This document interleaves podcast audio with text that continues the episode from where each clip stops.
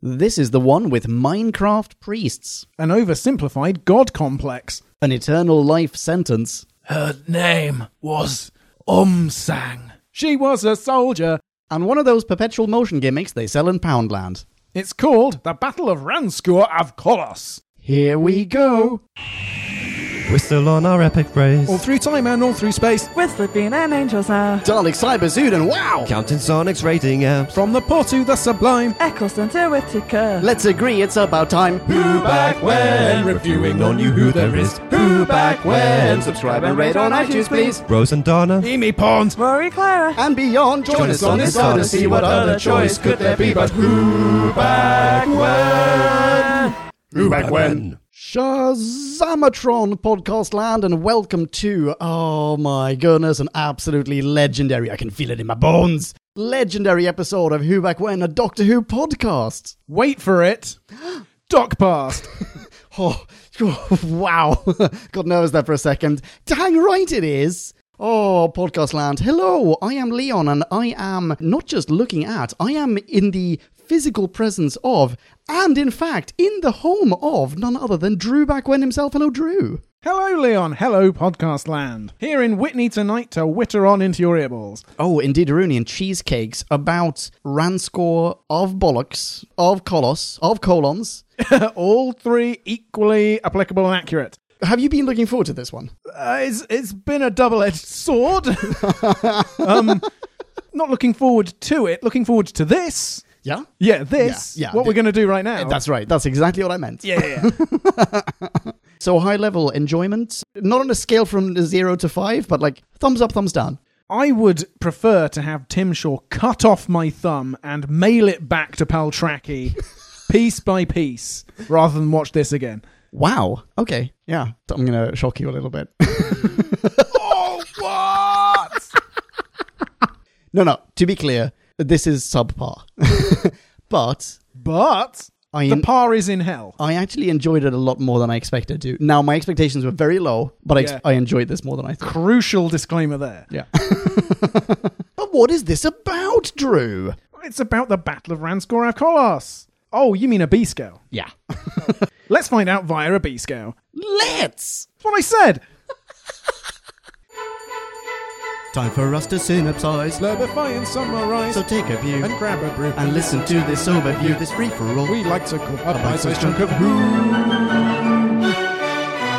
Bite-sized chunk of who? The Doctor is astounded to receive very nearly 10 distress calls from the planet whose name means disintegrator of the soul. Turns out a mere three and a half millennia earlier, everyone's least favorite impacted molar, Tim Shaw, terminated in there and convinced a two person telekinetic sect that he was their creator, come to manifest with them a while. Armed with the gospel of checking in advance if it's okay whether she does something, 13, plus Gong Ho Grandad, his now openly loving grandson, and a kind of investigative screensaver, must kill Tim Shaw, or not, save the inhabitants of five planets, or not, and prevent Earth being encased in cheap plastic, all in the name of revenge, for uck's sake. Beasco over. you are Welcome! Aren't you just puny mind? So. I've just remembered what this episode is about. Maybe I wasn't that enthused after all. Were you thinking of a different episode? no, I'm kidding. I'm kidding. I'm kidding. Do you know what I think we should have just to start the ball rolling? Please enlighten me, and indeed everyone. Some facts. Oh, great! This Indulge my earballs. this is N154, the Battle of Ranskorav Kolos. It was first broadcast on 9th of December 2018, directed by Jamie Childs, and written by hmm, who could it be? That's a fanfare, but with a rusty trombone. It's Chris Chibnall. What up, Chris? Thanks for listening. You may remember that last time I had the first half of some trivia. Oh, yes. Oh, my goodness. Yes. Are we going to be treated to the second half? Yes, and the second half will determine whether we owe Chris Chibnall an apology or not. Because he revealed that this is his least favourite script as showrunner. Oh, really? Yes. Okay. I don't know why. I don't know whether Doctor Who magazine asked him specifically. Maybe it was just what's your best and what's your worst. And this was what he nominated as the worst. He said, particularly in the first series, I spent a lot of time helping other writers. We had some problems towards the end, had to go back and do some big rewrites, which meant that the version of episode 10 that we filmed was a first draft. Oh, okay. But I just didn't have time to do a second draft. It didn't feel enough like a season finale, and that was entirely down to time. So Chibbers knows that this is subpar. Right. He knew going in, but he had no way around it. Oh, well, I mean, now I'm feeling. I think that tingle behind my left ear is sympathy. Maybe. Yeah. Oh, Chris, all is forgiven. Thanks for listening. But there was 18 months in between series 10 and 11. Y- yeah. And he had two fewer episodes to write than Moffat, three fewer than RTD. Yeah. So Yeah, but I, I mean, what are you going to do? Well, I also thought of us writing Strange Readings. We took six months as two people to write a five parter. Yeah. Strange Readings coming Christmas 2022. Yeah, absolutely. Definitely. Chris Chibnall had material from five other writers to mesh with his own while rebooting the show. So many of the cast and crew must have been completely new. The turnover, the learning curves, it all must have been immense. I'm sure, yeah. Ah, Maybe we shouldn't be so hard on him. There's a massive endeavor. Putting together this show in general is a tremendous endeavor. Yeah. Still, bits are really lazy. I- okay, I'm glad to hear that even he is a little down to earth in his view of this episode. Yeah, it's not like he looked back on it and said, you know what, I've never been prouder of a script than I was of the Battle of Ranskor Avkolons. Yeah. Yeah, okay, fair enough. Interesting. Well, That said, now we here comes the rest of the podcast. exactly. Yeah. So forget what you just heard. the following is based on notes written before we had any ounce of sympathy for this man. Well, before So- Leon did. I mean, That's true, yeah. Mine was vanquished. So where would you like to start? Any introductory topics, perhaps? well, I suppose since we have started on the first draft issue, Yeah. I feel like this episode is defined, like few others are, by missed opportunities. Oh, I can think of a few. Yeah. Hit me with some. Okay. For starters, we have the revenge subplots, the B plot of Graham. Oh, that revenge, yes. Yeah. Oh, yeah. Sorry. There's a lot of revenge to go around. But so I'm thinking of Graham. he starts off wanting so very dearly to take a life. There is some judgment from the doctor. Yeah, I really like that. I really like that Tete-a-tete, as well. yeah. Yeah. And then, like some sort of Harry Potter level problem, it goes away. Hmm. And it seems, first off, frankly, what they end up doing to Tim Shaw is so much worse than shooting him. Yes, Yeah. indeed. Absolutely. And everyone's in on it. The doctor, the Ux. Yeah. They're like, we've specially sealed the building so that his punishment will truly be his own For- eternal solitary confinement. Forever. Yeah. In pain. Because it's one of those pain thingies, isn't it? Yeah. Yeah. Well, maybe not, but we'll get to that. Okay, well, whatever it is, he's stuck in there and he will apparently live forever. Yeah. Let's put a pin in that because I really want to talk to you about living forever because, yeah, pin. But setting aside the fact that this is worse than the murder, do you know what would have been more interesting? Murder. Ooh. Yeah, but how do you get Graham back in series 12? Oh, wait, you don't because his arc with Ryan has been fulfilled. exactly. Absolutely. You have him kill Tim Shaw. Have Ryan there if you want to, or don't have Ryan there if you don't want to. We can probably explore those options. But have him do that unbeknownst to the doctor. And then continue with the tension that was built between him and Doc, where he now has to lie to the doctor. You have the same scene where he's like, "I couldn't do it, Doc. I couldn't do it," and she's like, "I'm so proud of you for only committing this person to an eternal living hell." And then they go off on adventures, but he is then tormented by flashbacks of having taken a life until in the end he has to redeem himself in some way, perhaps just by coming clean to Doc and leaving the TARDIS. Yeah. Constantly haunted Yeah. by little flashbacks of the doctor in the corner of the screen saying, You'll be no better than him, him, him. You'll be as bad as him, him, him. Yeah. yeah. Okay, so that to me is one missed opportunity. Yeah. Shall we ping pong missed opportunities? Go for it. What's the next one? we just brought this up about in the woman who fell to earth tim shaw says the trophies of the stenza are held in stasis in our trophy chambers on the cross between life and death left to right how completely obscene retorts the doctor but here they're just stasis tanks and everybody that we encounter in them okay there's a hand that hits the glass panel when ryan comes in which stasis tank how exactly Um, That's true. They're moving around in there. yeah, but everyone else just looks like they're having a nice sleep. So are they in stasis or are they not? Nobody looks tortured. Nobody is. What we should have had, the missed opportunity, is bringing back the horror element. When Graham and Ryan happen upon the stasis chambers, we should see them entering the room, peering about from the point of view of someone in the tank, and you can make the view completely horrific. You remember how Clara was holding her breath in deep breath, and the vision started to get distorted, and the reds and yellows started to appear on the screen because she was running out of oxygen. You you time that up by a thousand. You have this super slowed down heartbeat that sounds like an Austin Allegro trying to start, like constantly in their ears, like roaring away. The visuals are saturated with red. There are floating corpuscles that are halfway through tearing. You name it, throw it in. You zoom out from one of these raddled eyeballs through the glass of the chamber and pan back to Graham and Ryan, who are vomiting over each other with the sheer repulsion of what they're seeing. Yeah. Yeah. Yeah, because this was supposed to be the defining nasty thing about the Stenza, what they did. And everyone just likes they're having a good old nap. Yeah, their lives have been stolen, but they haven't even been killed. There's still technically hope. Yeah, and they're released, and there are no ill effects. Nobody's lost any limbs. Nobody says, Oh, I don't feel very good. Frankly, nobody gets a headache from not having a fucking neural balancer on either. Thank you. That was going to be my next missed opportunity. A hallmark of a really, really well written Doctor Who story is a planet with some sort of energy field that gradually degenerates the mind. I think Yes. you'll agree. yes, a planet of evil.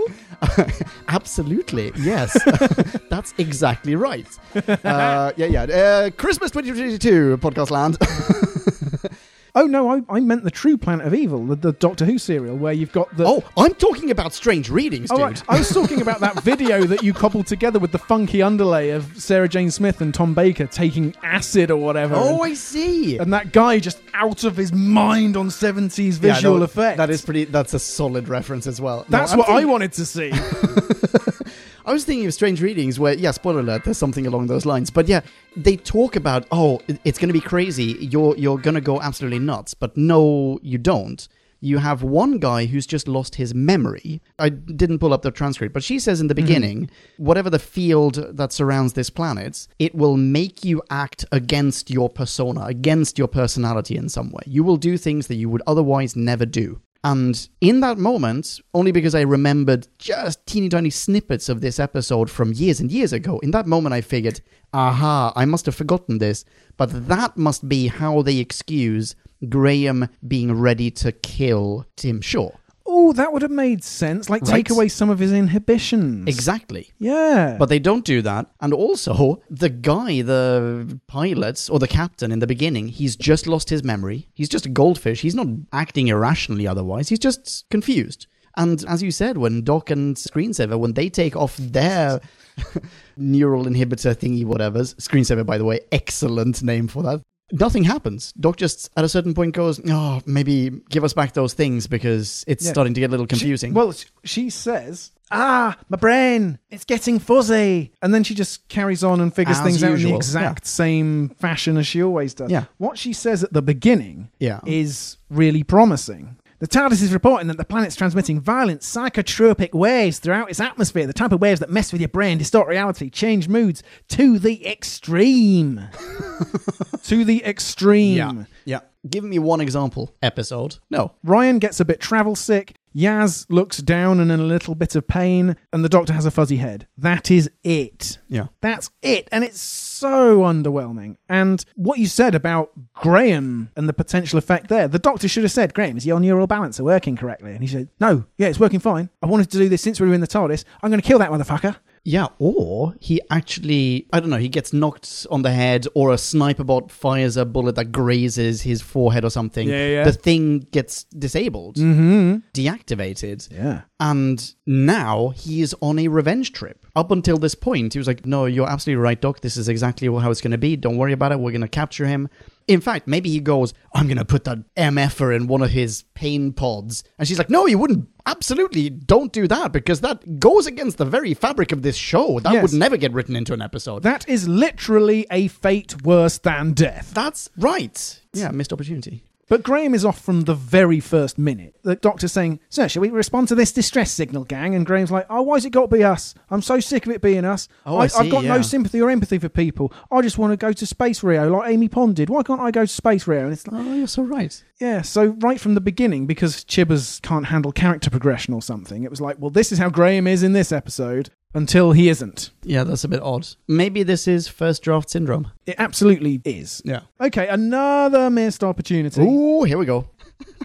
Well, it's Tim Shaw. Right, yeah. He had a bit of personality the first time around. Okay, he was a villain of the week and he was uh, a Sten's dickhead, but he broke the rules. He loved cruelty for its own sake. And here, he is just the personification of a destructive god complex. See, I'm not that dismayed by Tim Shaw in this episode. Really? Yeah, because Tim Shaw has been around for how long? 3,407 years. That's a long time. Uh huh. You know what? People slow down in their old age. Oh, yeah. They get a bit repetitive, a bit singularly minded. Yeah, maybe he's like, oh, well, what can I do? I, I'm stuck on this bloody rock. There's not much I can do. I've got everything I wanted.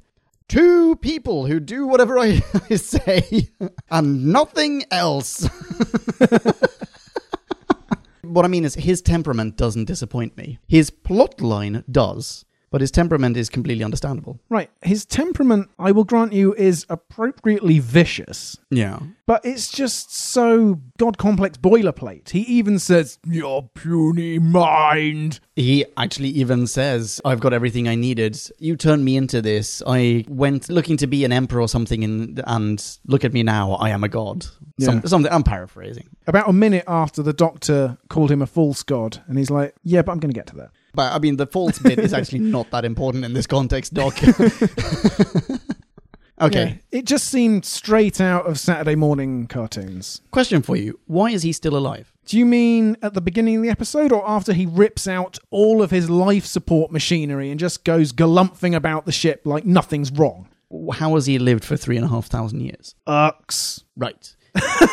so if he's only alive thanks to the ox. I mean, we know nothing about how long Astenza's lifespan is. No, that is true. You know what? I shouldn't be so judgmental. You're absolutely right. Yeah. But the bet is that had Chibbers ever got around to trying to justify it, it would have been via the Ucks. Probably, yeah. So I guess what I was going to get at was if he is only alive thanks to the Arks, then why do they think he's God? They're the ones doing all the God stuff. Uh, because they're too credulous, they don't stop to think outside of the edifice. So to be clear, Yeah. they have traveled the universe. Yep. They have been all over the place. They even say, like, after all our years of walking, walking the earth like Kane in Kung Fu. They must have seen some crazy S, right? They have been all over the place. Mm-hmm. Well, one I mean, dude, maybe, but their characters are portrayed as very, very sheltered. Well, yeah, yeah, yeah, I They mean- should have seen a whole heap of S. Okay, so here's the thing. How did they get to this planet? They got to this planet either via spaceship, in which case they must have interacted with other people, or by teleporting or something like Yeah, that. in both cases, they would understand how this guy could appear in front of them Yeah. without being a deity. They literally only see a dude teleport in and probably be really confused. And they Yeah. immediately go, You are our god. Yeah, and also he's on the brink of death. He is disintegrating. He is falling prey to That's a right, DNA yes. bomb. That's right. What kind of god needs you to Yeah. rush over and give him first aid? What does God need with a space cure? Yeah, exactly. Ah, God has taken on our own fallible mortal form. what sort of religion would come up with something like that? Wasn't us, it was God anyway. Yeah, so this just does not compute for me. Well, I'm not surprised because nothing does. Yeah. Do you want to hear another MO? Oh, yeah, please go for it. Tim Shaw has said, I will dismantle your crew piece by piece and beat them directly to your ship. And then he zaps Umsang, she was a soldier, and he doesn't zap over any of the bits. No, I think he just shoots her. Yeah, what we should have heard is a mangled piece of body landing on the floor with a squelch next to Graham. And then another one. And then another one. Yeah. Yeah. And then Graham says, and this is the specific missed opportunity. Oh wait, wait, wait, wait. Graham Graham says this. Graham says Yep, something. Graham Oh. has to say this. He's surrounded by moist body parts, Oh. making everything unclean. I don't know. What, what does he say? Anyone got a tissue? Oh well done. I'm going to keep this going. Yeah, yeah, do it. I'd totally forgotten. I will never forget again. nice. Yeah, you're right. But that could be the not PG 13. You know what I mean? It's made for TV, so if it's too bloody, then it's not going to work. The BBC is going to cut it out. Oh, Absolutely. That's why I said we should just hear it. Yeah, that's Because Tim Shaw is a nasty bastard. In the first episode, we had all those horrible jaw cracks, and they were just artfully in Sheffield at night, so we didn't see, but we heard it. We knew the brutality of what was going on. so That's true. Bring that back here. Yeah, that is If you true. want a season-ending villain, then make him a badass. was he the right baddie to bring back to bookend this series? I don't see why not because he's an utter dick. And why not people bring back the angels? You know, everybody has their pet's new addition to the Doctor Who roster Yeah. of villains. It really just depends on how good a job you do with it. I mean, it makes sense that he's the first and the last, or the latest at that point. Yeah. No, that's true. That's a good point. Because I was going to nominate, what's his name? Um, Racist Danizuko Oh, from Rosa, right. Yeah. who got sent back in time. And then maybe the distress call comes from wherever, where he's taken over a whole civilization because he's a future guy and everyone around him is, by comparison, primitive. Hmm. Maybe that's not as good. No, actually, he is. Tooth Fairy is a better choice. He could have been. Yeah. With a different draft and a different writer. Do you know what bugs me about the Tooth Fairy? It's that in the first episode, The Woman Who Fell to Earth, in that episode, he seemed incredibly obsessed by what his fellow Stenza thought of him. Yes. Now, not at all. No. Now it's just like for personal satisfaction that he masters planets, you know, minifies planets. he mentions the stanza once in passing, which is to say, he says, Any world which ever defied or opposed the stanza is now my target. Even in exile, I shall lead. So basically, he's lost the election and he's retreated to his enormous leisure complex, and somehow he still thinks that he's in charge, which is a total feat of imagination. Well, he's in charge of his own realm. You know what? Why isn't he using his, quite frankly, pseudo divine acolytes, these two uh, Ux, Ooks, whatever, to bring him back to the Stenza homeworld? Or at least to- make contact. Yeah, do something with that, like prove to them that he is incredibly strong. He could say, The reason I'm doing this is so that I can show them I'm not just bringing back a tooth, buddy. I'm bringing back a whole planet full of teeth. Like this whole thing, this is just a planet. I'm clearly the one who should be in charge of your, your civilization. Imagine that. And then in the sky above the edifice, because the people from the five planets, they're all dead, right? This is another question for you, Yeah. actually. Yeah. Well, in the sky above the edifice, a planet of teeth appears, and he's like, "I'm taking this home to to the Parliament." Or in the end, the Ux bring back all those planets. We really do need to talk about that. But like they bring all the planets back with everyone who lives on them, and everyone who's on them just is suddenly toothless. They're just like, huh? What? Huh? Oh boy, how are they? Cut to post credit sequence. Tim Shaw with a gigantic Santa Claus style bag full of teeth heading back to the Stenza homeworld. Oh, like the Grinch. Yeah. okay, can we talk about the planet minification thingy? Let's. So are they just minified or are they entirely destroyed? I get the feeling that they can't survive in there. I think the Doctor may say something along those lines. Okay. So does that mean that the Ux bring everyone back to life or are there just a whole bunch of dead planets floating around the universe now? I think they're dead. Oh, yikes. That's some really hardcore shit. I mean, I'd be really upset if all those planets wouldn't be killed anyway in the flux. Yeah, yeah. The Doctor said it would have destroyed all life. Planetary genocide. Right. Case closed. Yeah. Okay. Five genocides. Yeah. But it's just important that the planets go back where they are because of physics. I guess so. In the time that they've been gone, everything that used to rely on their gravitational pull no longer affected or was never affected by it. They're just like, yeah, it's fine. Yep. Planets that used to have a moon, that moon is just like still spinning around, nothing, waiting for the planet to come back. Yeah. Some of those moons, like Kablam, could have equally had people living and working on them. yeah, absolutely. You could show a little bit of concern, Doc, rather than just being like, oh, I didn't like you before, but now I'm properly peeved.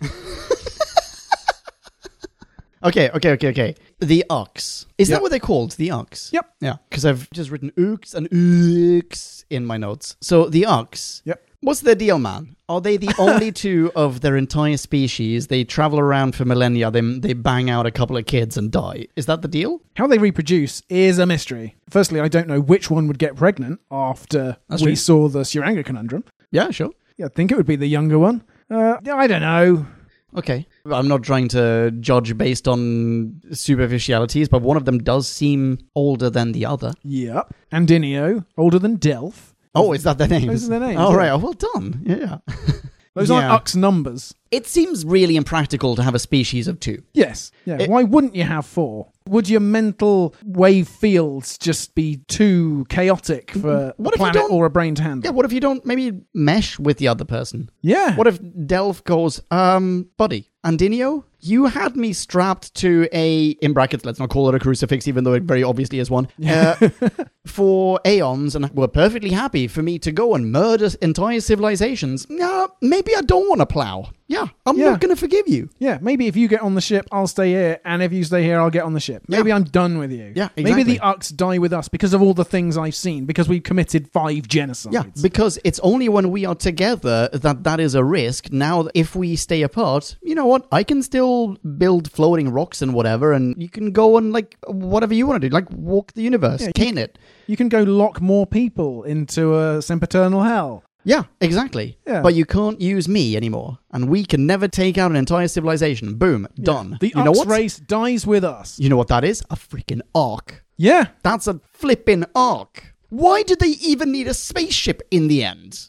What does God need with a spaceship? They're traveling around the universe. They're thousands of years old. They can change matter and everything around them. Yeah, they can bring planets to them. They can take themselves to planets Yeah. inside an air bubble. yeah, maybe they don't even need that. Yeah. Because, like, the energy didn't travel all the way to Earth. It was just all of a sudden a portal opened next to the Earth and tried to gulp it down. Well, that was when they combined with the Stenza Tech. But now that, Oh, that is true. Tim Yeah. Shaw doesn't have the Stenza Tech all to himself, they Question. Can, yeah. Where did the Stenza Tech come from? Because he traveled there on his own. Yep. No spaceship or anything like that. Yeah, and the DNA bomb was wreaking havoc with his body and possibly his suit. By the way, on the subject of wreaking havoc with his body, Hey-o. why isn't he? Oh no, I'm so sorry. I, I cut that. that is staying in all the way. Heyo!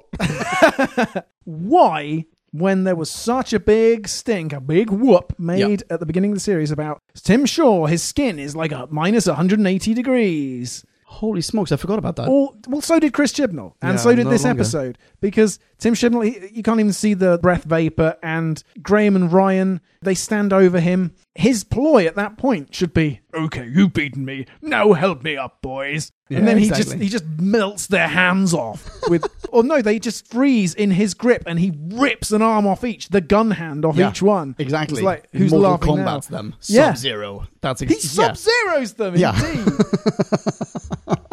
I had forgotten about that entire temperature conceit. Yeah. Totally. I've got, Oh. I've got to hand it to you. Upsetting. You really did beat me. And then he hands their own hand to them. Yeah. yeah, all right, cool. Let's move on from missed opportunities. Let's do I that. think we already sort of have. What do you want to talk about? I've got a question for you. Let's hear it. It's just one of these. This might be over in five seconds. Hey, oh, I don't care. Give it to me anyway. Hey, oh, I need to stop doing that. How does everyone without a Sonic manage to get up and down from the Stenza building? Oh, I assume the entrance activation field just helpfully takes in all nearby life forms. Because, you know, it's obliging like that because people have been attacking and making war on the edifice. So it only makes sense that it should throw its doors open wide, roll out the red carpet. Come on, come all. Because it seemed very much like when they waded out. Oh no, I didn't bring my wellies. Maybe I invented the wellies. I like I'm, that bit, by I'm the way. sure that was patched on afterwards, by the way. I'm sure that was Jodie in a studio months later. Oh, ADRing it. Yeah, maybe. yeah, yeah. I like that as a line. But they It's all right. stand there. She has to sonic upwards to sort of flip the switch to activate the teleportation beam. Mhm. Fast forward, lots of people have teleported down. I get that. Ryan goes, Oh, Oh, yeah. no, I gotta go back. I gotta go and find my granddad. Oh, oh, oh, Grandad. Oh, He runs to the thing. He doesn't have a Sonic. Cut to, he's now up in the building. How does he get there? Oh man, there is absolutely no access point. No way. Yeah, sorry. I'm being a petty asshole here, but that is one of many things that annoyed me just a teeny tiny little bit. That's Many- a minus 0.1, and these add up. That's exactly right. Ah. okay, one more thing that really annoys me. Just one. Oh, that flippin' perpetual motion machine. What are we talking about here? the thing that's the, like I'm a douchebag in the 80s and I have this on my desk in my corner office. I mean, I say that as someone I used to have something very similar to that when I was a kid. They're It- cool. They go back and forth, and it happens for a long time. Absolutely. Why is it on a spaceship in the future? Why- Why? What? Um, because that's unfathomably advanced Stenza tech, you numpty. Ah, it ticks me off. It seems like such a silly thing to have as a sci-fi gizmo in the future. Yeah. What they could have had is like, oh, oh my goodness, no, that's highly advanced Stenza bird dips down and has a sip of water technology. you know, you know, that, that would have been exactly as off-putting to me. Yeah, Yeah, uh, that, I'm being that should petty. be what lowers from the edifice when they trip the electronic activation. That's right. field. That's And it why drinks there's a up Ryan and uh, Yeah. brings him back up. that's exactly what it should be. yeah, Oh man. yeah, exactly. Mm. All right, I've got more of these, dude. Well, keep them coming. All right, sniper bots. Why? I mean, they are Stenza tech, and it was established Sure. in the Ghost Monument episode that the Stenza put the scientists to work and they came up with all these supposedly unavoidably terrible things, the booby traps on that planet. Sniper is bots were there, so there is a tie in. So Tim Shaw, I suppose he has the blueprints, and he says to the Ux, "Have a good hard think about these." And then the sniper bots just appear, and he says, "You know what? Sniper bots, they can't be beat. They are unrivaled. They're unimprovable. I want them exactly as they were in the good old days." Make sure that they can only fire straight ahead, yes, and Yeah. possibly at each other. only at each other. Yeah, Oh. They are sniper bots that never hit a target. I mean, they're supposed to be stormtroopers, aren't they? I guess so, yeah. That's the parallel. I mean, they were a tad more terrifying in the Ghost Monument. Only a tad. I mean, they by which I mean they weren't terrifying at all in this one. no, they were their own cannon fodder. Yeah, that's right. They were each other's cannon fodder. did was it? Oh, the same thing did happen in Ghost Monument, didn't it? Someone ducked and they fired at each other. I think that happened in Eve of the Daleks. oh right. Oh oh. As in, two Daleks did that. I think it was maybe John Bishop hit the deck in Oh, one of the interesting. countdowns. Yeah, so that idea has been reused by the same writer. Oh, so I'm conflating memories. I thought this was a callback to how the sniper bots acted in the first place. Oh, okay, I could be I wrong. think you're probably right. No, I think you're probably right. I think the scene that I'm thinking of is it's not Bishop. It's the chap who very clearly is a serial killer. I think he's being ambushed by two Daleks and he just ducks in the middle and the Dalek. You're absolutely right. It is Daleks. Right, yes, I've got it here. Nick. Nick. Okay, come on then, you've got me again. Say it. Daleks, exterminate! Nick ducks as they both fire from opposite ends of the corridor. Nick, I'm not dead. You know what? Maybe that in Eve of the Daleks is a callback to this. Well, Yeah, I mean that works. That works in Eve of the Daleks. It doesn't work here, but it works in Eve of the Daleks. with Daleks, that's even more unforgivable. I'm on board. I'm on board for callbacks. Not all callbacks. Would it not have been better to try to erase the memories of this episode rather than encourage them and revive them? Yeah, but I mean now you're just nitpicky. Well, allow me to continue doing so for another hour. Please go ahead. Would you like to discuss the in-your-face religious iconography? It was fairly crucifix shaped. It looked like a cross between a crucifix and an angel to me. Oh, okay, yeah. It clearly evoked vaguely Christian imagery. It made me think of an Orthodox Russian or Orthodox Greek crucifix. Yeah, yeah, okay. That is also just a function of the vague outline of someone with their arms outstretched. That is true, but there is someone standing in that shape, arms outstretched, at one point really weak, kind of limply hanging there from his arms, oh, yes, of course. uh, having just obeyed the creator. Yep, done the creator's will. Yeah. And he's Yeah. not Vitruvian Ux, is he? It's not a Da Vinci No, that's right. reference. No. Oh, I kind of want to see that actually. I want to see a four armed, four legged ox. Why not? When his eyes start to glow, why doesn't he? I mean, that would be um, almost an Indian religion sort of Oh, yeah. visual thing, wouldn't it? He starts to self duplicate in a way. Hey, that would explain maybe how they reproduce at the end of their millennia of dual existence. Hot. Okay. Keep Like the going. doctor starts to glow orange, they glow from the eyes. Oh, and, good. Wait, and- slow down. Slow down a little bit. Yeah, and the arms and legs start to proliferate. Oh God. and eventually one just just splits off slowly from the other Oh, and then one just transmits its life force in one great surge to the empty body and it bursts into life oh God. All right. And we're done. Thank you for listening, Podcast Land. there are two toilets one upstairs one down towels Too late, I've already gone galore. here. oh okay okay. Yeah. Good stuff. yeah my default position it shouldn't be but it is is always to be like was i offended no i wasn't offended i wasn't offended i want to make that clear Yeah, I was going to say there's another point here that I think goes against everything that has offended you in the past. uh-huh It's when Doc says farewell, when she bids farewell to the Ox. yes it is. They're on the spaceship. it's at the very very end It is at the very end. And she's like, keep believing. She basically tells, eh, they are ready to relinquish their faith. And she's like, no, no, no, no, keep believing because you never know, you know. Well, it's not that they're ready to relinquish their faith, but they're ready to engage with it in a more open minded way Sure. or apply it more open mindedly. but she She encourages says, that. she says, keep your faith, travel hurtfully, the universe will surprise you constantly. And then she buggers off and the credits roll. Yeah. Now, I compared it to Capaldi slash Moffat's final speech. If you remember, that went on for like two or three minutes. And okay, it's a doctor's final farewell. But it was so over the top. I'm talking about the one like, children will hear my name if they're in the right mood, Oh. Yeah, yeah, yeah. If, they, if they have a lot of ice cream, and run hard, laugh fast, That's the one. all that nonsense, and just going on and on and on. The basic Schmaltzy. be kind humanist Schmaltz manifesto. It's Yeah. like, yeah, okay. I think her This is better though, three isn't short phrases, yes, far superior. Yeah, agreed. It also, I think, speaks to a very nice open mindedness on the part of the doctor. Yeah. Up until now, usually the doctor is just very scientifically inclined and just goes like, well, might have been expected to say something to the effect of, yeah, you don't need faith in order to view the beauty and all the majesty and magic, whatever. The divine nature of the universe doesn't require a divinity or something like that. But he's just like, well, yeah, I mean, whatever, man. Like, there are lots of different cultures with lots of different beliefs, and it's a lovely thing. Keep at it. Yeah. It's a nice touch, I think. Yeah, everybody's going for wisdom, and we're all getting a little chunk of it. Yeah, that's right. Did you hear that, Chris? Yeah, Yeah, That- yeah, That's that's in your corner, buddy. I remember Tennant coming across cat sects and whatever, cat nuns and Oh, so yeah. forth. And he would get angry, primarily. He would be so angry at how their faith had blinded them and the actual wicked acts they had perpetrated, Yeah, rather than necessarily the faith itself. Smith, definitely Capaldi.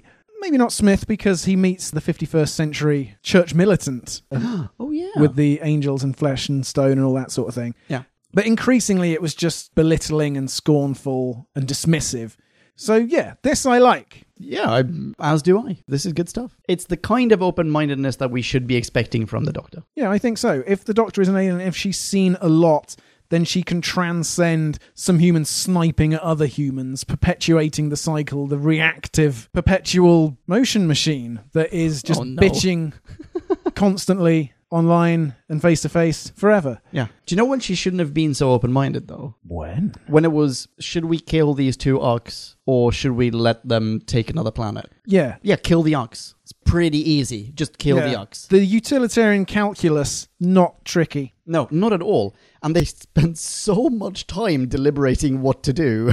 Like, just so much time just to get to that point where Yaz can, somewhat ham fistedly perhaps, mention something about, uh, oh, if only we could distract them or whatever she says, Yeah. which then leads to the advent of, oh, wait, take that plaster. It's completely ineffectual anyway. take it off your head and plop it on these two. Whatever. During that time, they should have just disintegrated half the Earth already. Yes, because the Earth apparently is entirely unaffected, despite having almost been entirely enveloped Yeah. by the red. I guess because it hadn't been shrunk. Is that where the genocide occurs? Yeah. Could we at least have a post credit sequence where cut to it's a small town, it's Slough. cut to Slough, circa 2022 or 2020, whenever this aired. Someone just looks up at the sky and goes like, "Hey, did you see that?" Is it just me, or did the entire planet just go red? Is it just me? We didn't have a sky there for a second. Pretty sure we didn't have a sky. My skin felt really tight, just like for a moment. Just me? Oh, no, just me. All right, fine. Whose round is it? It's my round? Great. you dicks. Why? wh- What, hap- what happens on the Earth? momentary confusion and then the FBI and MI5 explain it as a freak solar event. yeah, that's right. Yeah, you're right. Someone holds up a weather balloon. yeah, a weather balloon burst and momentarily was as large as the earth because it collided with a solar flare which supercharged it. This is excellent techno babble. yeah, it's good stuff. Well, there was some other techno babble, Ooh, aye. which is another missed opportunity. Ooh, aye. The Doc meets Andinio, the Ox. Oh, the Ox! Oh, three planets, oh, etc. Oh, I'm, I'm a huge fan. She says the building's alive. There is an energy running through it. Right. Okay. What a missed opportunity that this isn't represented in any way whatsoever at any point. Was this? Yeah. Yeah. Yeah. No. Yeah. You're Yeah, right. these are standard sets. There isn't a hum. There isn't a glow. There isn't some sort of life force. I mean, if Doctor takes off her neural balancer, then the building should start talking to her. If there's an energy running through it, like she Oh my should- goodness, that's such a good idea. I like that. That's a very good idea. Oh, are you impervious to that energy if you're inside the building? No, Clearly not, because if you're inside the Dalek, which Capaldi was, Yeah, it's perfectly fine talking to the Dalek. that's true. Well, I was going to say, why do you even need the neural inhibitors while you're inside the building? The Oh, yes, Stenza because- doesn't wear it. The Ux don't wear it, but maybe they're impervious to it. Yeah, and actually, it's not the building, is it? It's the planets. Why is the planets so angry? That's fine. The planet just has a weird s- electromagnetic field or something. Psycho Okay. uh, dynamic. I don't know what it was called now. I can't remember. But it just has this wibbly wobbly energy field. I can buy that. Absolutely. Well, in that case, Again, December 2022, podcast land. But In that case, use that super duper wibble wobble to make the Ux even more destructive and batshit crazy than they've ever been. I want to see the Ux hulking out, supercharged by crazy planetary psychotropic energy. hang on, check this out. Yep. It's only because of that energy that they are inclined to follow this false idol. Right, and why they say this is the planet, this is where we do our stuff. Exactly. This Okay. is why th- they're acting against their own nature. That's why they look at Tim Shaw and go, "You must be the creator." Why not do that? Yes, yes, that is a great inclusion in the second draft. Bingo. Oh, we were misled by the planet. Maybe we should reconsider locking him up forever once we're safely off world and our minds have cleared. Yeah. Because I feel like I wouldn't have done this before. Exactly. When Doc and Yaz slap those plasters on their heads, they should all of a sudden go, "Oh my goodness, we've done horrible things." Like it's an Yeah. eye opener to them. We've done horrible things. Maybe they also have been forgetting stuff like the captain in the beginning. Like in general, they should now just have a massive eye opener to the horrific stuff that they have enabled, and they should just immediately explode in shame. like they- something there should be a wake up call.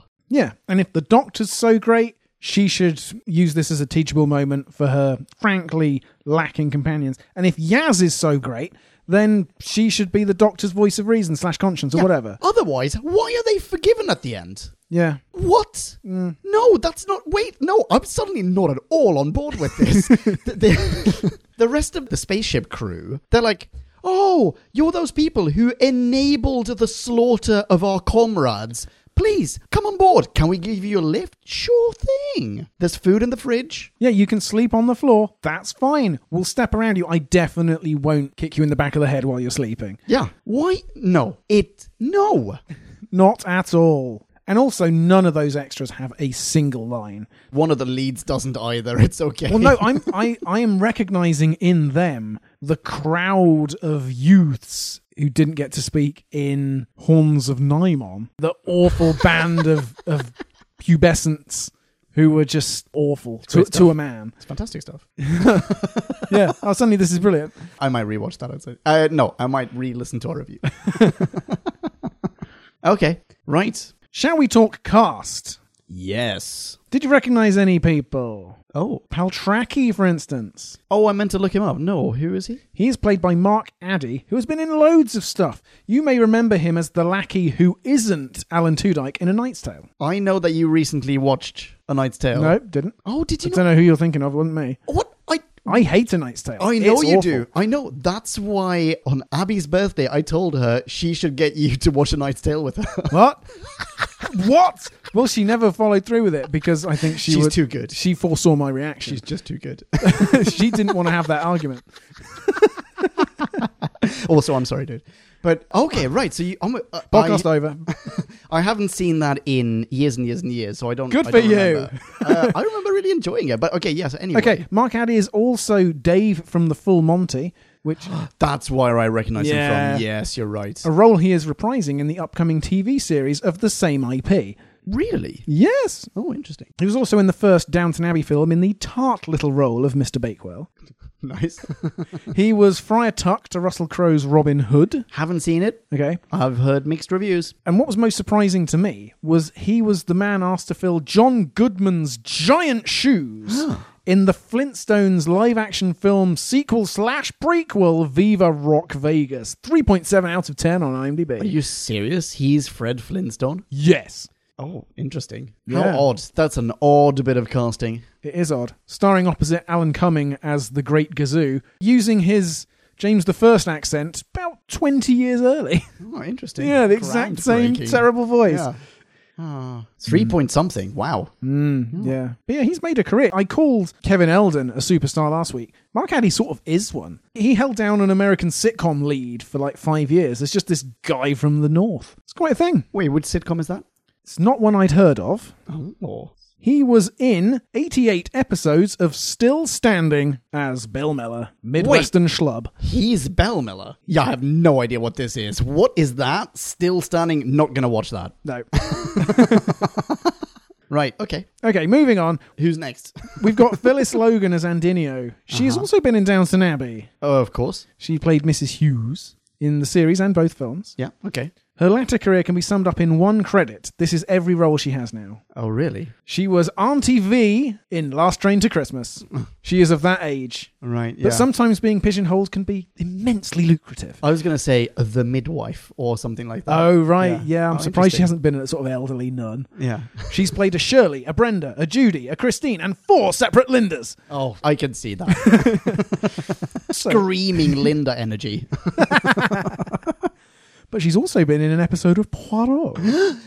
Uh, which one? she was playing Nurse Hopkins in the episode Sad Cypress. Oh, I don't remember her in that, but okay, yeah, cool. I remember the episode. She has been in the same studio as Sir David Suchet. That's right, Sir Dave. Hmm. Oh, what a chap. Cool. Anyone else? Nah. You know Nobody what? else has any credits of note. I thought the ancillary actors did spiffingly. Yes. I think it was solid acting across the board. yes. And goodness, they would have known that it was a first draft of a script. They've read enough of them. Both of them have decades of experience. Yeah, that's true. And they just went for it. They did not hold back. They didn't have reservations or let them appear on the screen. They were wholeheartedly giving it their acting all. yeah, absolutely. What about Team TARDIS? Can we talk Team TARDIS? We haven't really spoken about them. Go on then. The two or two and a half at most. Let's start with Doc, with Jodie Whittaker. Oh, okay, yes. aside from things that the character did that we've already covered that certainly I can't really stand for or that I don't want to see in this character's actions. Yeah. I think she did well. Mm-hmm. I think she was great. I mentioned before the whole like wading out into the water, 80 yard or not. I felt like such a doctory moment. Like, oh, you can never go wrong with a pair of wellies. Maybe I invented wellies, blah, blah, blah.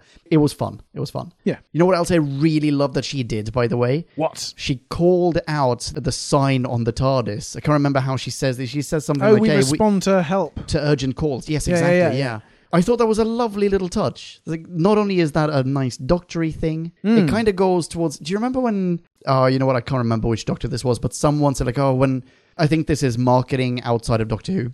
When they created this character, they didn't give him a spaceship. They gave him a police box. They didn't give him guns. They gave him a screwdriver to fix things, and they didn't give him. I can't remember like sharp teeth. They gave him two hearts. It's something to that, effect, you know. Right, Like it's a lovely little thing.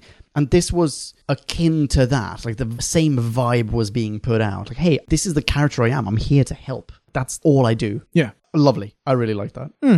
And the only reason that that tete a tete works that we mentioned way back when, Yeah. when Graham is going hard at her, and I liked every turn he said, You ain't going to have a say in it. I understand. I ain't having that. When she says, that'll make you as bad as him, and he goes, I ain't having that. He's Yeah. like, it's not that simple. It's different. Yeah. And I'm going to see how different it is by killing the fucker. Yeah. Also, like, uh, maybe take a step back here, Doc. There are nuances to this. This person has gone through incredible grief, Yeah. Mm-hmm. terrible trauma. Yeah. Maybe just don't tell him, no, you can't, I won't enable this behavior. No, wait, there's a conversation to be had here.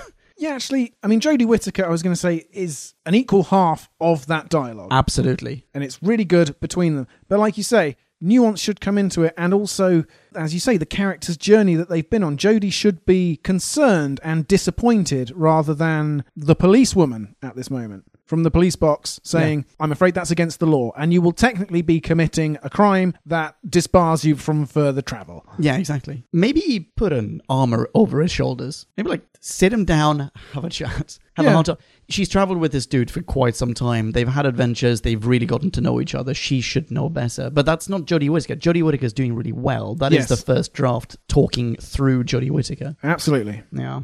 Who's next? Ryan? Yeah. Fist bump. My mind goes to fist bump. Yeah. How did you feel about the fist bump? Because you were so satisfied when he called him granddad last week. I was. was that equaled here? I kind of liked it actually. Yes, you know what? I like the fist bump. I, I suddenly don't really like the granddad bit anymore. I think now it's just being. It hasn't really been established yet. Let it simmer for a bit. Like there's a whole scene where doesn't Ryan even say, "Yeah, but now I'm calling you granddad," so like just deal with it. like this is who you are. Now I'm doing it. Isn't this what you wanted? I can't remember. what it yeah, was. yeah, there is. I think it's too easy. Maybe at this point, turn it around. Don't have Ryan call Graham granddad all the time. He's given Graham a hand. Have Yeah. Graham now take the entire arm. Like, have Graham now expect himself to be called granddad all the time. Have Graham really, like, lean into it and call him grandson and whatever. And Ryan's like, hey, dude, cool it. I also need, I've taken a massive step. I need way more time to just percolate emotionally. Yeah, I called you granddad, but take it easy. Give me Ah, some space. But it's not like that at all because Ryan's still got so much more emotion left to show. He loves him. Yeah, I love you. Yeah, don't make me say it again, but I, I do. Oh yeah. I mean, it's kind of nice. You know what? It's kind of nice. I wish this were the end of those two characters. Yeah. Okay, check this out. The energy wibbly wobbly on this planet. Mm-hmm. It has an effect on everyone. We think throughout the entire episode it is really, really affecting them as well. The doc doesn't notice it, but we, the audience, see them getting angry and angrier. They head over to Tim Shaw. They murder the shit out of him. I mean, like, All right. really, just like blast him to smithereens. So we've gone full Rick and Morty. Yeah, they just absolutely F that MFer up. Oh, hang on. We've gone full Inglorious Bastards. That's what we've done. Doc shows up, says, Oh no, here, Graham, take my plaster thing, my neural inhibitor. Yours is clearly malfunctioning. Graham turns his head. He's wearing a totally working neural inhibitor. He's been doing this because this is what he needed to do. This was the fulfillment of his arc. Yeah. he and Ryan are both kicked off the TARDIS and they walk out willingly. They're like, we understand, we broke the rules, we shouldn't have killed him, but we killed him. It doesn't have to be violent. Maybe they just fire at his whatever equipment. Yeah. Yeah. As the TARDIS then dematerializes and they are now stuck on Earth, they are landlocked. That's when Ryan tells him, I love you, or he calls him Grandad for the first time. So it is a full arc for them, and it was all worth it. It was the journey in the TARDIS that enabled them to actually have a family relationship. Yeah. And what really finally brought us together was us sharing that murder of the bad guy. Yeah, or I mean, like dealing with the grief. Hang on. By the way, I'm not endorsing that in any way. Okay, hang on. I take, I take it I'm back. I take really it- not. Okay, hang on. I take it back. They don't. Graham gets over the whole "I can't shoot you" exactly like he said in the episode. Okay. He and Ryan lock Tim Shaw up in one of the pods. They walk out. Doc's like, "Fuck, did you do? That is even worse. I'm so sorry. I know that you thought you were doing the right thing, but I cannot condone that. I'm so sorry. I, I cannot. I'm never going to be able to look you in the eye and not realize that you've condemned someone to eternal suffering." Yeah. get off my TARDIS. I'm so sorry, but yeah, you did do the right thing. So we do get that whole, yeah, they are good guys. Okay. Okay. But they actually did it because fucking therapy. you know? Hmm. yeah. That is slightly better than what we get. Yeah, I, I'll Yeah, take yeah. that. I'll take slightly better. Yeah, yeah. Still Sorry, have that was a- reservations, but It was a long retro rewrite. I apologize. no, it's fine. It's fine. All right. I have a point that I'm bringing up just because this is the second week in a row of, hey, do you see that really obvious red light in the lightless cave system slash enormous battlefield that is smack bang in front of us? Yes, yes, you're so right. Yeah. the thing that dominates our vision from horizon to horizon. Have you spotted that? It really sneaks up on them. They're, they're Yeah. in a spaceship graveyard, and they're like, "Oh, wait, what?" Yeah. The only saving grace is it looks like Saving the- grace. Yeah, very nice. is it looks like the Russian victory parade in Cave that they just staged Oh right. Yeah. Oh, interesting. with all the, the shattered tanks and exploded vehicles. Oh, interesting. Oh, interesting. Wait, hang on. I need to look up a screenshot of that. It's a sick burn. If I type in to Google Russian Victor, it goes Victoria's Secret models. Ah, No. okay, yeah, anyway, yeah, I'll do a side by side comparison later on. I'm just going to stick with the episode for a couple of minutes because there's Go a for it. lot of bad that they fitted in in a very short time. Uh huh. Mark Addy says, Look, the edifice. And they look through the mists and whatever. And Ryan says, No one in their right mind can go through there. And then they just walk through this battlefield, and there is nary a shot fired. No. the ground is smooth and there's an obvious path and it's like they're walking over the top at the beginning of the battle of the somme or something they should be picked off because of all this complacent sluggishness but no they just dawdle their way to their destination without anything befalling them Yeah, that's entirely accurate. yeah what the fuck I guess also, if we were to pick up all these missed opportunities, it would be a much, much longer episode. But then maybe don't allude to them in the first place. yeah oh on that very subject that brings me to yet another one actually you know what this is part of my rating Oh. Oh. have you got anything more or shall we skip to it Yeah, why don't we do that? Okay. Wait, hang on. Wait, sorry. Before we go into ratings, just to double check, have we talked about all the companions? yeah i think we have Yeah. ryan and graham I think so. I think so, yeah. yeah Yeah. I don't remember another one being in this episode. Yeah. Shall we rate this? Let's. And now it is time to rate this. Did we love or hate this? Bing bong, bing bong, hey la la la la la. la. Ratings. Okay, my rating is as follows. Chris Chibnall has admitted this is first draft material, not fit as a season finale. So let me summarize the deficiencies in this episode that later make it into his finished scripts time after time, and that therefore I assume would have been left in. There is a voiceover question ADR'd onto a location establishing shot. Ranskorav Kolos isn't the Stenz's home planet, so how can that be Tim Shaw? It irks me on two levels. One, the writing wasn't polished enough to fit the question organically into any scene. And two, this mystery's already been set up, but Chibbers feels the need to beat us over the head with it until we cannot escape it. Which brings in the bonus third level, because there's no explanation. It is given as accidental corruption. Somehow, the doctor had no intent to do it. Tim Shaw didn't expect it. So it was highlighted in this way. It was teased as, oh, this tantalizing mystery. What marvelous device will Mr. Chibnall have arranged? There's nothing. it's a fucking accident. Why would you do that? Why would you ADR it? Take it out. You were just setting up disappointment. There is no cleverness here. It's not good enough. He thought that was an improvement. So, no, my apology from the beginning rescinded entirely because you don't know what you're doing. Next, we have the casual wayside genocides that Mark Chibnall's run. They begin here. Here it's five planets. Later, in Flux, it'll be most of the universe. But who cares? Because they're not pregnant or we didn't learn their name or whatever. And Yaz, because Yaz did appear, the name of the screensaver, Yaz. Yeah. She is entirely superfluous, again, aside from carrying a cable. That includes all the questions she pointlessly asks. The Sonic is more overused than a three word Tory slogan. Again and again. I mean, there's the slogan. There we go. Again and again. Tories again and again. Sonic again and again. And it just gets worse and worse. Moving on, the quarry scenes, they look adequate. The rock smashy smashy at the beginning evokes a limited blocky thrill, but otherwise, this episode is fairly boring, and it proceeds fairly boringly. Everybody walks, even when the doctor manages to break into a run. They put it in slow motion so that Tim Shaw can ADR his cheap, weak ass God spiel over the top of it.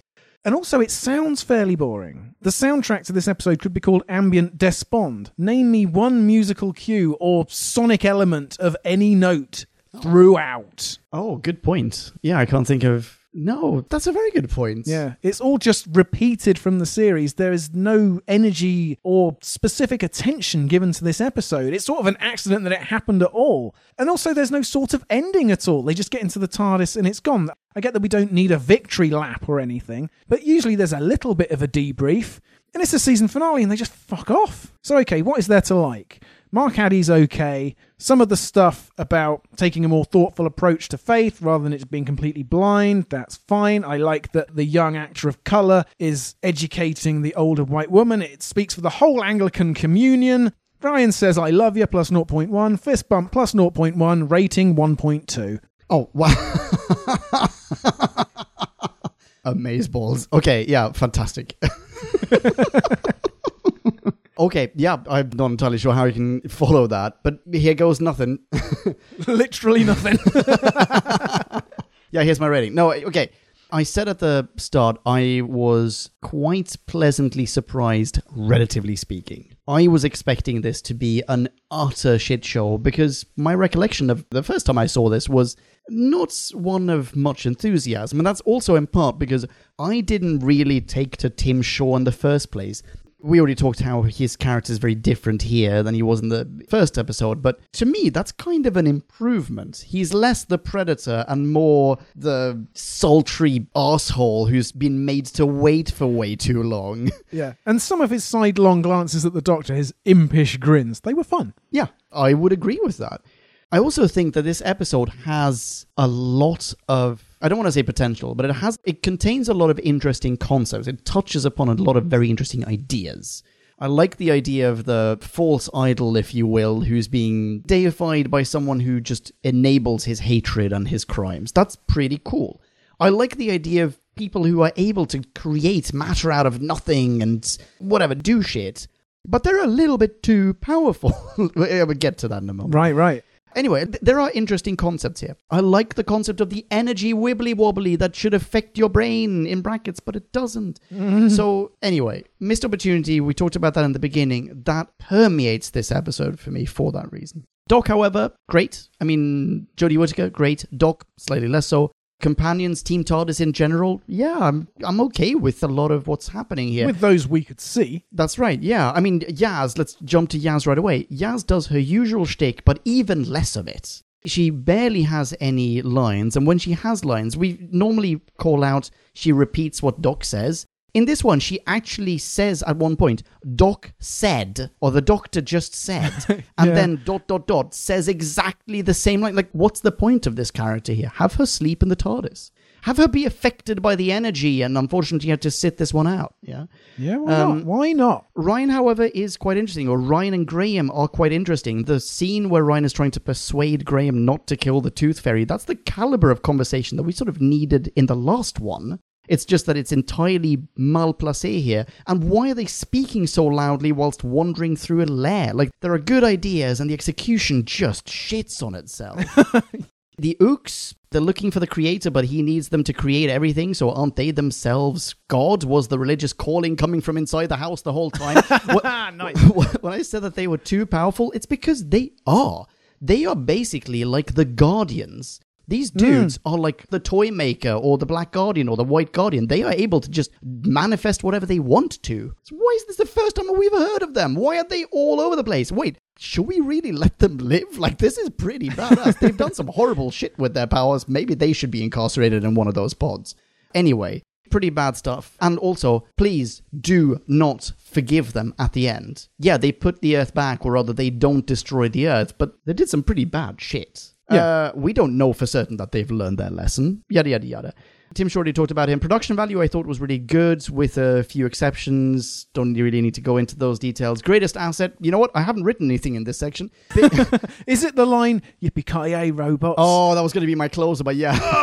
Oh, sorry, no, no, I don't want to that's ruin fine. it. Don't worry, I no, no, no. ruined it, sorry. No, no, no, no, no. Don't worry. I like that you said that. Yeah, you know what? It's cheesy. I like that line. Oh, okay. I, I thought it was such a ridiculously silly thing for Graham to say in that scene. I can dig it. that makes one of us.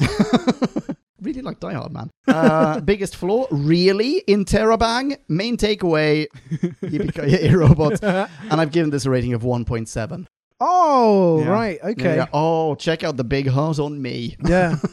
you know what? GP Haynes primed you. he primed you last week by saying, can't wait for next week, crying emoji. And we all expected a 0.2. Yeah. That's why. GP, you've reversed psychology Leon into letting this one slide. Oh, that's really sneaky, devilishly sneaky, GB. Well done. I would just like to say one more thing yeah. before we head into podcast land's opinions, which is the Graham Tim Shaw showdown. Oh yes. Oh, disappointing. just weak was my one word review of it because Graham he starts off the scene being as convicted as absolutely determined to kill him as he was at any point in the episode and then he just doesn't And on top of that, all it takes is two of you to kind of discombobulate him with one single line, and then for one of them to shoot him in the leg, and that's it. Now you've won. yeah well it's, This it's not dude has that done some terrible stuff. Then maybe he's more difficult to combat. well so should a sniper bot be That is true. that is less annoying to me than the fact that we know that Bradley Walsh is an excellent actor at this point Absolutely. I thought he did well. I he thought did, well. He did well, but with any level of material, he would have been able to sell the change of heart to me, the softening, the going from Grace would have wanted me to kill you to Grace wouldn't have wanted me to kill you. But there's nothing there to sell. He just has to change his mind, and there's no reason really given. There's nothing for him to think about, for him to play out the emotions and the thoughts on his face. He just has to not do it. The scene is that simply boldly drawn Yeah. and underdeveloped. Yeah. Yeah. And Chris, if you can't do a whole second draft, that was the one scene you really needed to punch up. Just stay up an extra half hour, buddy.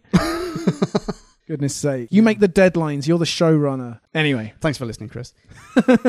so those are our ratings. How about we listen to Podcast Lab? let's. Listener minis. Now let's hear from Podcast Land. Max 250, or it would get out of hand. Shazamatron, and welcome to the listener mini section of this podcast episode. Holy smokeroonies and cheesecakes. We have how many minis, Drew Meister? Whoop, whoop, whoop, whoop, whoop. I had to count the whoops. Yes, that is right. We do have five listener minis. Oh, exciting stuff. I did catch sight of some ratings just a second ago. Interesting stuff. Who's first? Why, first up, it's Kieran Evans. What up, Kieran? What's up, Kieran? Kieran starts. Hi, folks. Hi, Kieran. What is it with the titles this series? What a mouthful of a latter half, and let's be fair, it's hardly a battle in the app. A mild skirmish and still no cold open, so we've had the entire series with one, which is very strange for the modern series. Oh, true. Kieran continues Shrunken planets held in stasis. Chris, you're just copying the pirate planet, but have forgotten the robot parrots. By the sky demon! Absolutely right. Yeah. Oh my goodness. Yes, that's so true. I'd forgotten that they do that. Oh. Okay, good stuff. Kieran continues. Other than that, it feels a little bit generic. Like, I'm sure we've seen this kind of story before. In fact, Tim Shaw is doing a master plot. Yes. See the Daemons and the Time Monster to name two.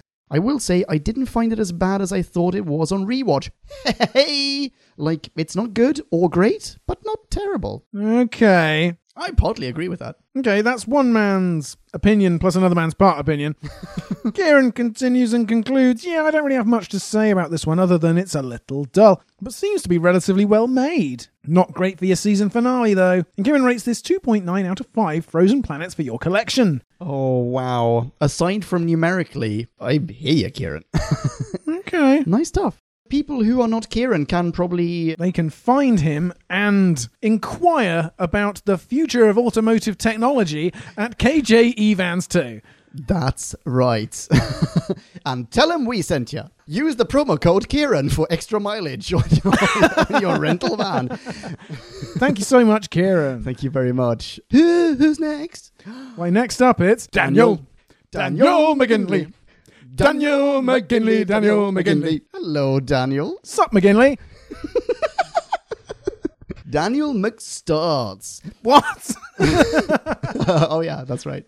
Shit. Daniel McGinns. Yaz asks, "Ran score of what? Never were wiser words said by a companion. I'll tell you what it is, Yasmin, the worst season finale of New Who. So far. Remember when it was a blockbuster event that got the nation and fandom excited? Upon hearing the baddie's voice, who is it? The Master? The Dream Lord? No, my friends, it's Tim effing Shaw. Surprisingly, the fan recognized him. Would be a minor miracle if anyone watching did. Deciding not to bring back previous enemies is fine if you then create new interesting ones. If I were playing top trumps of Doctor Who monsters and was dealt any card from this season, I'd throw in my hand and go home, as I'd have no chance of winning a single round. Here, here. Doesn't time fly? Daniel continues. Ryan has gone from begrudging acceptance of Graham to full on love affair. Love the line, universe provide for me. I'm working really hard to keep you together. Yeah, that is a nice line, actually. Yeah, she could have said just as easily, and with no change in meaning, writer provide for me, show provide for me. okay, I like both of those. Good to see an homage, in brackets, exact copy, says Daniel, of the shrunken worlds from the pirate planets. Oh, God, he's another person who remembered it. Well done.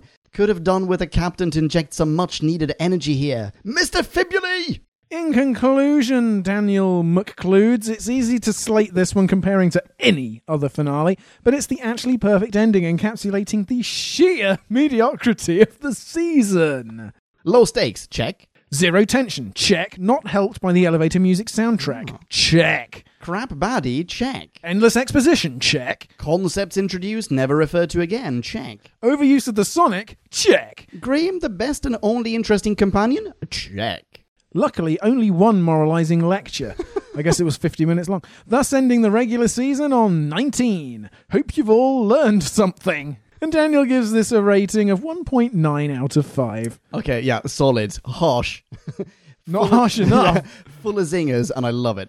How is the worst season finale of Doctor Who to date? Only 1.9. Doesn't ring true to Oh, me. You know what? Big horse, Dan. Nice. Big hearts. Okay, I love it. I'm digging this. Okay, not a lot of love for this episode yet. this is like in any other year when we're watching Eurovision. There are not many points for the UK yet. Well, who's next? Why, next up, it's GP Haynes. What up, JP? JP! I say Oh, G, you say P. G! Wait, what was the end? What was the thing at the end? Sorry. Never G, mind. P, GP. And then something And then I else. Oh, usually just go, yeah, that's right. okay. Yeah, but it's fine. I think Right, we- next I- time, next I- we- time. We, we, we got it. Next time. In the bag. yeah. You're Hello. welcome, GP. Hello, GP. You told me like 90 seconds ago. That's true, you're right. GP starts. This is the one with the lady from Downton Abbey. People with glowing eyes. The return of Tim Shaw. Ryan and Sniperbots being totally stupid again. The doctor lays down the rules. Graham vows revenge. Yaz does Yazzy things. And 3,407 years have passed. The last seven really dragged, though. A bit like this episode. There he is. Heyo. For the most part, Jodie's first season was pretty good. It's a shame it ended with a fizz. Even the production was down on this last effort, coupled with a rather average story. Even the normally brilliant Graham was slightly below par. I didn't mind our villain in his debut effort. Eat my salad, Halloween. Eat my salad, Halloween! but this was a tired, lazy effort on the part of the writers. The Uxard never fully explained, nor how they can use their, quote, psychic powers. Why are there only two? Do they even reproduce? How did Tim Shaw even convince them to help him? I must have missed something as I was half snoozing. and as a result, it's a boring, predictable ending. I'm still rating this as average, though, because Doctor Who is like sex. Even when it's bad, well, it's still pretty good. It's like pizza. I mean, sometimes you break your dick in half, but we'll get to Orphan 55. Hey, it's better than nothing. and GB Haynes gives this a rating of 2.4 more rules that the doctor changes. Thank you very much, Chupu. oh, good stuff. Good stuff. Oh, Just for. Who's next? That's right. Hello, Just For Who. Well, well, well, Just For Who starts. If it isn't me about to backtrack on all my negative opinions about this episode, because, and I can't believe I'm saying this, I actually really enjoyed this episode. Were there a few mishaps? Maybe, but let's do the positives first. The pile of good things. Number one, the Doctor has arrived, all in full caps. Something about Jodie in this ep really set in stone for me who her Doctor is meant to be. Very nice. Number two, Bradley Walsh putting his entire Walshy into Graham. The man can act. Yeah, no doubt. Number three, the whole false gods and faith aspect. I'll eat it up every single time, except for maybe the rings of a cotton.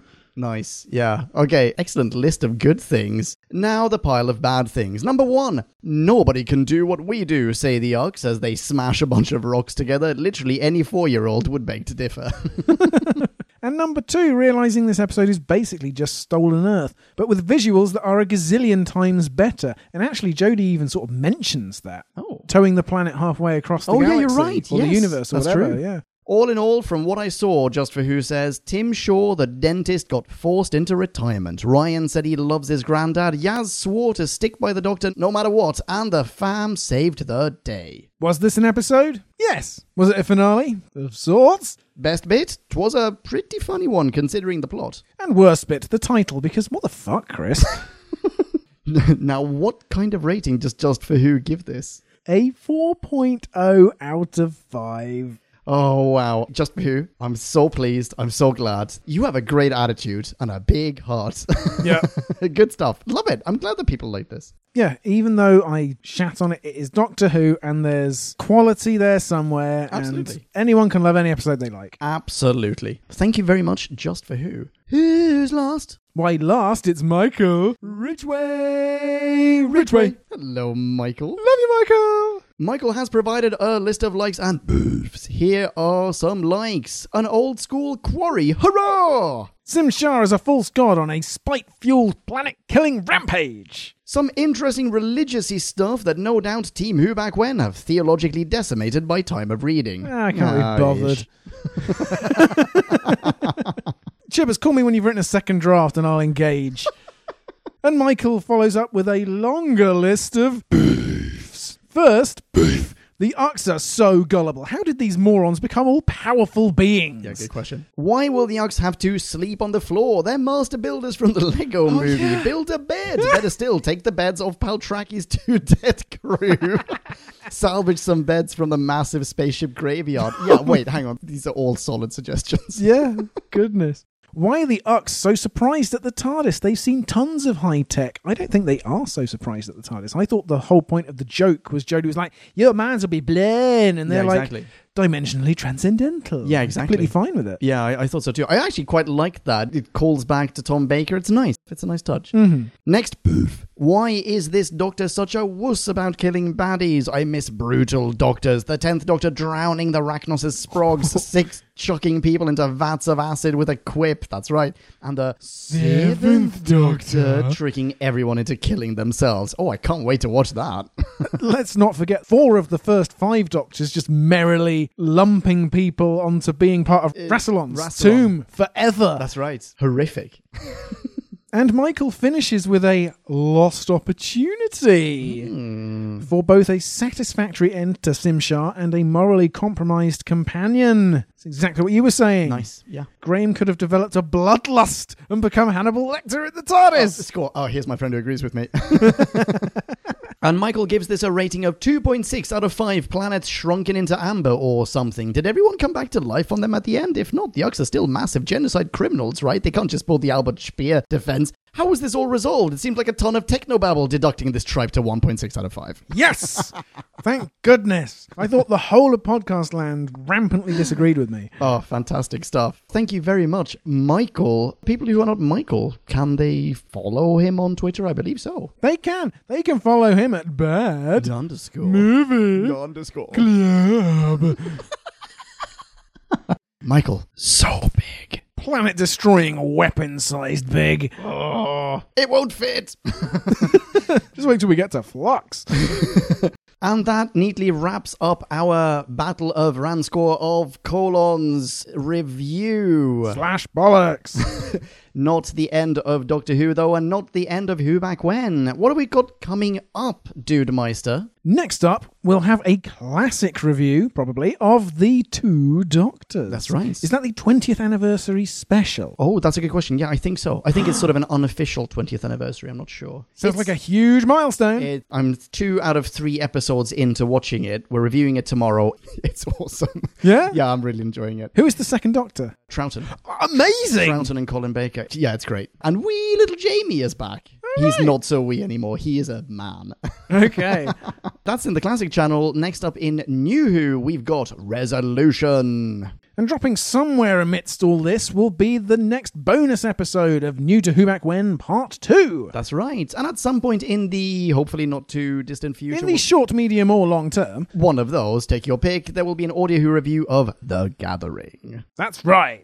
In the meantime, you can, of course, say hello to us. We can be found online. Drew, remind me, where are you located? Dude, it rhymes with your podcast. How do you forget this every single time? Our podcast, and please remind me. It's at Drew Back When. oh, that is some absolutely delicious branding.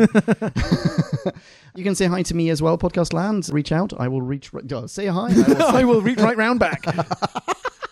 high five me online. I will high five you right back. I can be found at Ponken, P O N K E N. Until the next time, thank you again. You've been a lovely audience. Rock on. Be rad and excellent to each other. And ciao ciao. bye bye.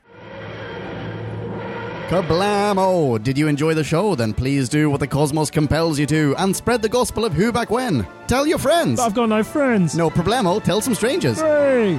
Like us on Facebook. That's facebook.com slash who back when. All in one word. Are you into Twitter? Awesome! High five us online and we'll high five you right back. You guessed it, we're at who back when, all in one word. Check us out on Instagram for behind the scenes photos and other Whovian goodness. Watch our videos or even listen to our podcast on YouTube. That's whobackwhen.com slash YouTube. Vote us up on Reddit, listen to us on Stitcher, and head on over to our website, whobackwhen.com, where you can submit a review of your own, browse the article archives, and peruse our visual index of aliens, monsters, and more, which increases in kablamos with every episode. And lastly, give us a rating and review on iTunes. It helps our show get noticed and earns you lots of karma points. That's it. Rock on and be rad and excellent to each other. Catch your earballs in our next Who review or bonus episode. Until then, Cha-chao. Who back when?